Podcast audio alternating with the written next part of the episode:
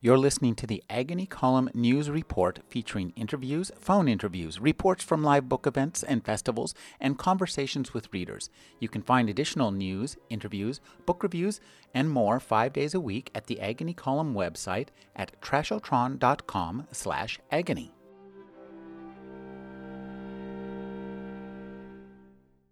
Paul McHugh has reported for the San Francisco Chronicle and other journals for more than 20 years.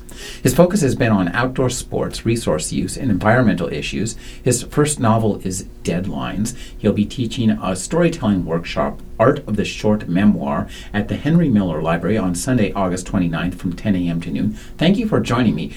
Paul. It's a pleasure, Rick. Nice to see you again. Uh, Paul, let's talk a little bit about um, how journal writing and memoir writing and just writing down the facts of your life help people get a grip on what exactly a story is? Uh, yes, I think it's really important. Uh, uh, one of the things that, that I start with when I tell people is I help them, I want them to grasp how much we, our whole lives long, we swim through a sea of stories. And all too often, those stories are thrust upon us from the outside, and we're not trained or encouraged to bring our stories out from the inside. So we become consumers of stories. Now, people are often intimidated by the idea of a writing class, and if they really were to look uh, the process of writing dead in the eye, it actually should be intimidating because it's hard to do well. But everybody's got an inner storyteller. Everyone has you know, those things about themselves that they wish other people knew. And um, it doesn't have to be a secret, but often it is. It doesn't have to be their battle, but often it is. Um, it does not have to be, you know, some pivotal moment in their own life or their ancestors' lives, but often it is. And what I try to do in the class is get people in touch with that and empower them to tell their own story. Now, along with that, they just get snuck some writing technique but it's uh, it's it's a little uh, oblique, and so it's less intimidating. And, uh, and I find that in particular, when people have been wrestling with trying to tell a story, and they finally get it out, it's a wonderful moment for them and other people in the class. Well, you know, it, it, strikes me that our identity is essentially a story that we tell Absolutely. ourselves. Absolutely. I couldn't agree with you more. I mean, you, you, think, we like to think of ourselves as rational creatures, you know, but only a little bit. yeah, only a little bit. And actually, uh, you know, the configuration that we are in in our lives is uh, is is a personal story, and it's a series of overlapping stories, narratives, where we try to find our, our place. You know, for example, I like to describe religions as competing master narratives. Um, this is not to demean religion at all. You know that we need master narratives to make sense of the universe and make sense of our lives.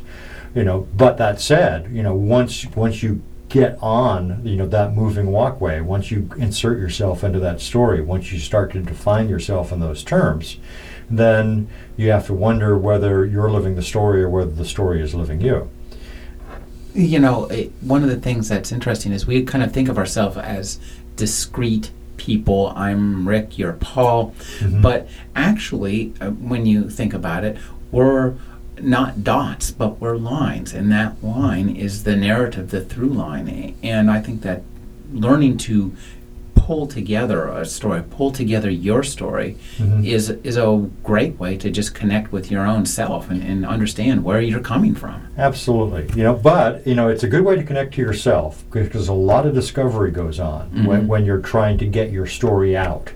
Um, but if you think about it, um, language unites us completely uh, and it unites us with our ancestors and it can unite us with our descendants, which is one of the other motives that I try to get people to hook up with in the classes. What are you going to leave your kids? What are you going to leave your grandkids? What are you going to leave your great grandkids? Wouldn't you like to leave them something that tells them who you are, tells them what life is like, that holds some bit of wisdom or feeling that was really important to you? I think that might be a little more important legacy than the diamond earrings. Well, you know, too, the way we think about people isn't, again, we don't just think about uh, Grandpa Kleffel, or, or we Mhm. think we think about Grandpa Kleffel who sat in a room and tells a story about you know interviewing Paul McHugh, and it was the, with, with the tinny sound over at KUSP. Sure, or Grandpa Kleffel, you know, making his way over the Great Plains, Mhm. you know, on foot or in the Conestoga. You know, Grandpa Kleffel, you know, maybe, uh, you know, pole vaulting over the Iron Curtain, you know.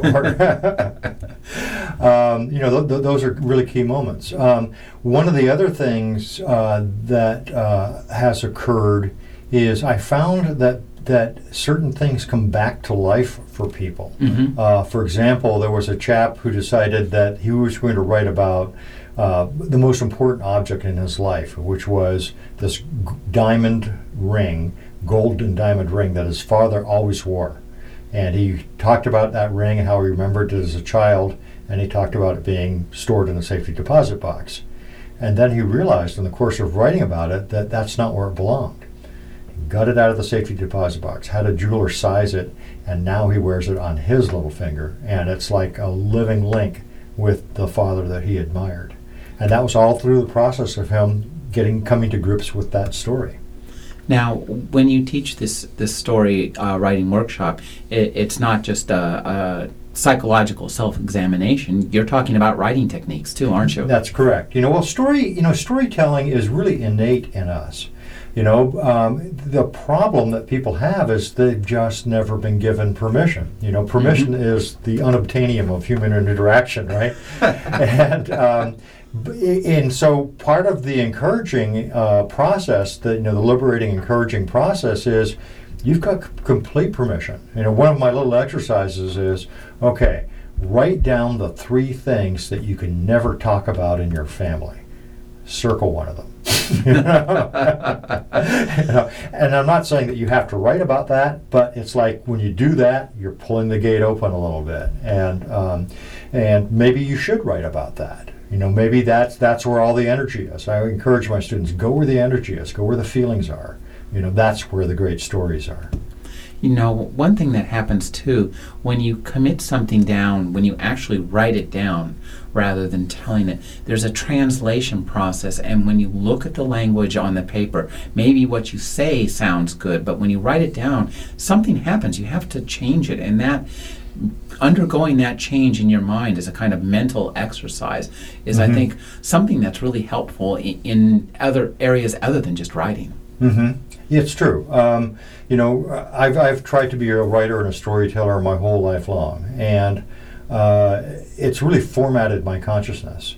Uh, and it's to such a degree that um, nine times out of ten, I'm, I'm engineering my dreams. You know, that, that I'm actually telling, I'm very aware that I'm telling myself some sort of a story while I'm dreaming.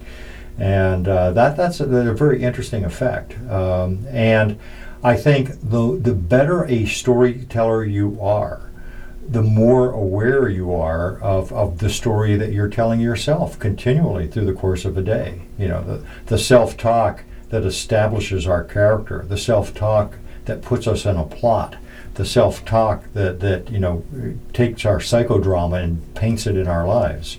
You know, that's storytelling. You know, i i it's much better to be telling a story than to feel like your mind's a little hamster on a wheel running out of control. exactly, exactly. You know, and and you know the these stories can become more and more and more powerful. At the same time, you realize uh, as you become a better storyteller, you realize how much of life is coming at you in the form of stories. You know, I, we mentioned you know religion as a master narrative. Um, think about you know the the secular faith of materialism, where we get these commercials and ads, which are like little stories, little sermonettes, you know, that we're inundated with. And the whole point is, you want to be saved, buy this stuff. You know? You know, too, a, a lot of people who are interested in storytelling, find, you know, t- their own personal stories do find their ways in, into being writing. So, so talk about um, trans transmuting what you what you've experienced in your life into Mhm. something that's fictional, which is something that you've done with your novel Deadlines. Yeah. Um, you know, it, it doesn't take. Uh, it, w- one of the things I'd like to return to the metaphor of dreaming a little bit. You know, Mhm. it's like some people, it was it was fashionable when I was studying psychology. You know, back in the '70s, to uh, behaviorist was in full bloom. Sort of like the corpse flower, you know, and and they thought of dreams as static, essentially. You know Mhm. that it's just. But I've come to the conclusion, as Jung did, that we do the same thing in dreaming that we do in life, which is try to make sense of things. You know, try, try to put things into narratives, try to remember things, and, and so forth. Um, when you take the events of your life, I, I try to tell people that it's not as important to be factually correct in every detail when you're telling a story of your life as it is to tell a good story. And the reason is, is, is something that Picasso said. He said, Everybody knows art is not the truth. Rather, it is a lie that helps us realize. Okay? And so when you are telling a story, even a story about your life, as long as the main thrust, the emotional truth, is adhered to, and as long as that is true, then you can do other things like put a three act structure on it, you know, a beginning, a middle, and an end. You can do things like have a theme, have a contrapuntal theme. You can have complex characters. One of the great things I do, I, and I really th- have a lot of fun with, is try to think of your own parents as complex characters. Think of yourself as a complex character. By that I mean virtues and vices. I mean, let's let's make a complete human being here, and and just thinking about your parents or yourself as a character, it can also be very illuminating. Boy, that's a really great idea. I mean, to, to see the people around you or yourself as a as a character in in literary terms, Mhm. It, it it it strikes me that literary characters, as we un, our understanding of literary characters, is a very sophisticated form of psychology itself. Absolutely. Um, you know, I, I'm really happy with deadlines and, you know, the, the, the novel that we're talking Mhm. about. But I did one thing with my main character en route to making him both a hero and an anti hero, is I tried simultaneously to make him both obnoxious and charming. Mm-hmm. And what's interesting is that a few people who have read the book have only found him ob- obnoxious. you know, um, which is which is too bad. You know, but um, uh, but if he did not have his dark side, if he did not, if people weren't repelled by some aspects of him, he would not be able to have a redemption arc of any sort Mm-hmm. you know and, and so you know the same is true of ourselves you know it is our flaws you know that where you know that, that uh, can illuminate what we need to work on and wouldn't you want to have something to work on it life's rather boring otherwise you know um, my friend uh, uh, Matty Cancelo just told me one time, and I've never forgotten. He said, "It is um, the flaws in the roof of the ruined chapel that is the place where the light comes in." That's a really interesting observation. And, and you know, too, as we write down something, and I, I, I mean, like, you know, actually just with a pen or on a Mhm. a notebook or whatever, that act of writing down and transmuting our thoughts and our spoken, you know, conversations into written words, that's a, a process by which we can um, realize who and where and what we are. Mm-hmm. Yes, absolutely. You know, the the I said you know language unites us, um, and uh, it's it's very hard to think without language. Mhm. And I, I'm not just talking about conceptually. I mean, um, I mean. Uh, Part of what uh, you do when you're trying to tell your story is you're restoring power to language. You're you're making words mean something again, and you're making them uh, mean things that are quite personal, and hopefully quite potent. Um, and uh, you know, so much of language is abused and demeaned by not only you know we did use advertising as one example. I mean, just take a look at political discourse Mm. you know, which uh, Orwell pointed out so well in his Newspeak Uh-huh. idea, you know, is is that um, we, we use more and more words to say less and less, and that's you know part of how we're controlled. So part of owning the storytelling process is about owning words, owning language, Mhm. cleaning it up, making the words potent again. Talk about how you create uh, an atmosphere in your class where the where the students your your you know students can um, bring that language out. Mm. Well, the first thing is um, you, you want to establish a, a feeling of community, Mm. okay? Because community is safe. If, if, if people feel uh, isolated in the classroom, then um, they're not going to take as many risks as they will if they feel supported, both by the teacher and by the people around them. Okay, so we, we, we that, that's mostly just a matter of uh, you know saying that we we're going to use this spell. Okay, we're going to use this spell to create a safe place for ourselves. Mm. Um, and uh, then I talk about uh, it, there, there's a part of um, uh, restoring the power and intimacy to language that people resonate with. Um, I think people are bored by boring conversations. People want interesting conversations. If you have a room full of people and say, We're going to have interesting conversations, pretty much people will leap at the opportunity. Mm. Um, and then once once we start messing with the uh, story topics, the individual story topics, and um, and people see that that not only the teacher but the other students in the room are keenly interested.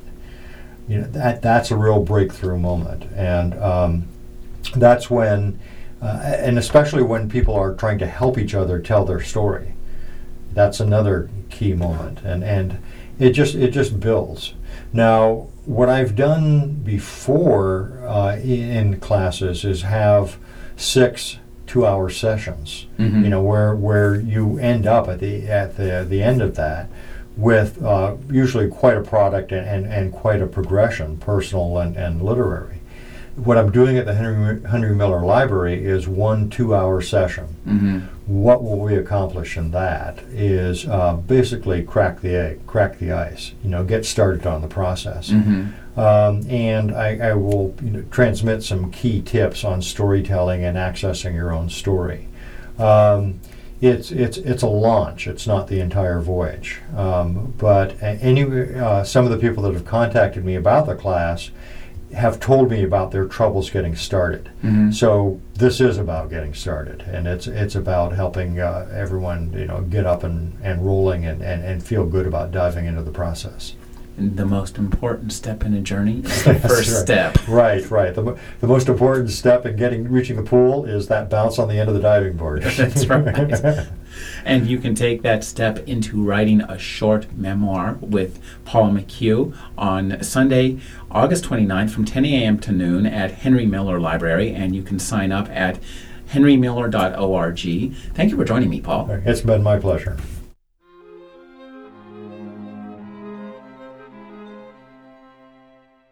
You're listening to the Agony Column News Report featuring interviews, phone interviews, reports from live book events and festivals, and conversations with readers. You can find additional news, interviews, book reviews, and more five days a week at the Agony Column website at trashotron.com slash agony.